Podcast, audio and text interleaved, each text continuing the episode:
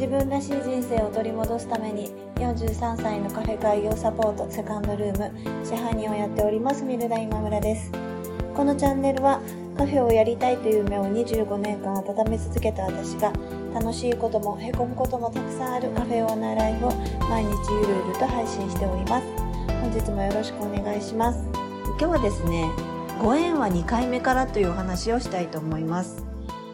私のお店、まあ飲食店なんですけども、まあリピートの対策っていうのがありますよね。で、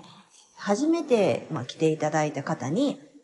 次に使えるクーポンとかを、まあ、お渡しして、2回目の、まあ、リピートを促すっていうような、えー、施策のようなものってよくあると思うんですけれども、私も、えー、それをやっていました。次に、まあ、1ヶ月以内に来ていただいたら、テンパーオフの、まあ、クーポンをお渡しするとかいうふうな、えー、形でやってたんですけれども、えー、今は、えー、そのクーポンの配布をやめています。で、えー、なぜやめたのかというと、ご縁は2回目の来店から始まるなってすごく、あの、思うことの方が強くなってきたからなんですね。で、それは、クーポンがあるから2回目を来るんじゃなくって、クーポンがなくても2回目を1ヶ月以内に来られた方の、からの、えー、長いお付き合いで割と多いと私は思っています。ね、クーポンがあると、まあ、2回目の来店クーポン渡すまたまあちょっとクーポン渡すみたいな、こう、クーポン連鎖みたいなのもあって、いつクーポンやめるかっていうのもなんかすごく迷ったりしてたんですよね。1回だけクーポンを渡してそれできて、もうそのクーポン次渡さなかったら来られないという方もたくさんいらっしゃいましたし、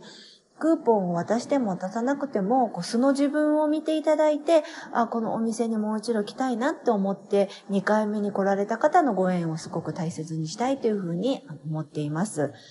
これって、カフェの営業だけじゃなくって、今やってるレンタルスペースとか、レンタルキッチンとかの話でもよくあるんですよね。